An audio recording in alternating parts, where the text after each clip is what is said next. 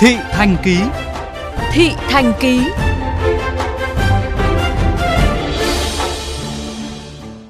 Thưa quý vị, để ngăn ngừa, giảm thiểu tai nạn giao thông diễn biến phức tạp trong kỳ nghỉ lễ mùng 2 tháng 9 năm nay, các lực lượng chức năng đều đã có kế hoạch tăng cường công tác kiểm tra, xử lý vi phạm trật tự an toàn giao thông, đặc biệt là vi phạm nồng độ cồn khi điều khiển phương tiện. Theo đánh giá của các lực lượng chức năng, xử lý hiệu quả vi phạm nồng độ cồn sẽ góp phần đáng kể kéo giảm tai nạn giao thông, ghi nhận của phóng viên Quách Đồng.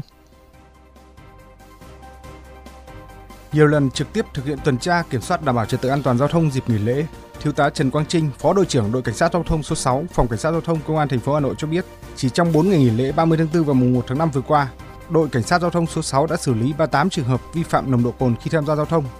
Lũy kế từ đầu năm đến nay, đội cảnh sát giao thông số 6 đã xử lý 742 trường hợp vi phạm nồng độ cồn.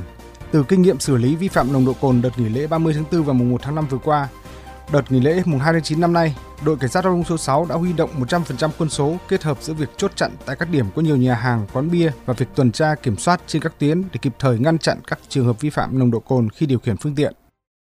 Đây là một trong những cái nguyên nhân chính dẫn đến những vụ tai nạn thương tâm trong các cái thời điểm gần đây. Đội cảnh sát giao thông số 6 ngoài việc xử lý thường xuyên xuyên suốt thì ờ, cũng thành lập thêm hai tổ ngoài việc cắm chốt tại các tuyến đường có nhiều nhà hàng, quán ăn tiến hành kiểm tra, xử lý đối với cả người điều khiển mà trong hơi thở có nồng độ cồn. Từ tình hình tai nạn giao thông 4 ngày nghỉ lễ 30 tháng 4, mùng 1 tháng 5 trên toàn quốc cho thấy, dù lực lượng cảnh sát giao thông trên toàn quốc đã ra quân thực hiện kiểm tra, kiểm soát và xử lý vi phạm, song tình trạng tai nạn giao thông trong đợt nghỉ lễ vẫn diễn biến phức tạp với 104 vụ tai nạn giao thông làm chết 5 năm người và bị thương 84 người. So với 4 ngày nghỉ lễ năm 2021 giảm 7 vụ, giảm 3 người chết nhưng tăng 20 người bị thương, trong số 104 vụ tai nạn giao thông này, có không ít vụ có nguyên nhân trực tiếp từ tình trạng vi phạm nồng độ cồn.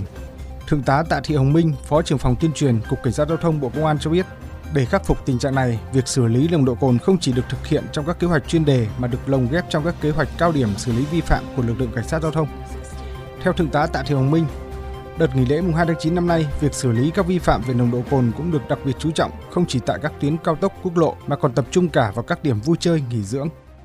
Chúng tôi cũng đã yêu cầu lực lượng cảnh sát giao thông các địa phương huy động lực lượng thiết bị, kỹ thuật nghiệp vụ và xử lý nghiêm các hành vi vi phạm là nguyên nhân trực tiếp gây ra các vụ tai nạn giao thông và ủn tắc giao thông như chạy quá tốc độ quy định, vi phạm về nồng độ cồn, ma túy, đi không đúng phần đường, làn đường, à, tránh vượt dừng đỗ.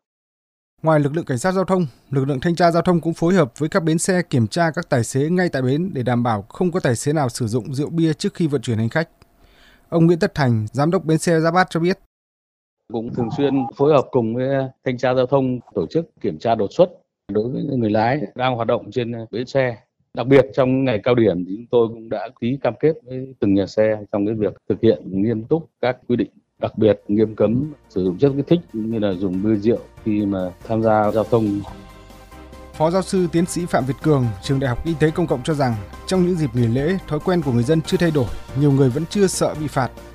Tiến sĩ Phạm Việt Cường cho rằng xử phạt chỉ là một trong những giải pháp nhằm ngăn ngừa tình trạng vi phạm nồng độ cồn. Ngoài ra cần đặc biệt tăng cường các biện pháp giảm sự tiếp cận của người dân với bia rượu, qua đó giảm dần tình trạng sử dụng rượu bia khi tham gia giao thông. Việc xử phạt cho tới thời điểm này thì cũng không phải là quá nhẹ mức xử phạt cũng rất là cao tăng cường lực lượng cưỡng chế thì cũng không ít. Thế nhưng mà thói quen uống rượu bia và việc sử dụng rượu bia nó giống như là một cái cách rất là bình thường, thì cái đấy là cần thay đổi. Trong đó cái việc kiểm soát uống, hạn chế quảng cáo, tăng thuế, thậm chí tăng giá các sản phẩm rượu bia, đấy là những cái sẽ giúp cho cái việc giảm uống xuống.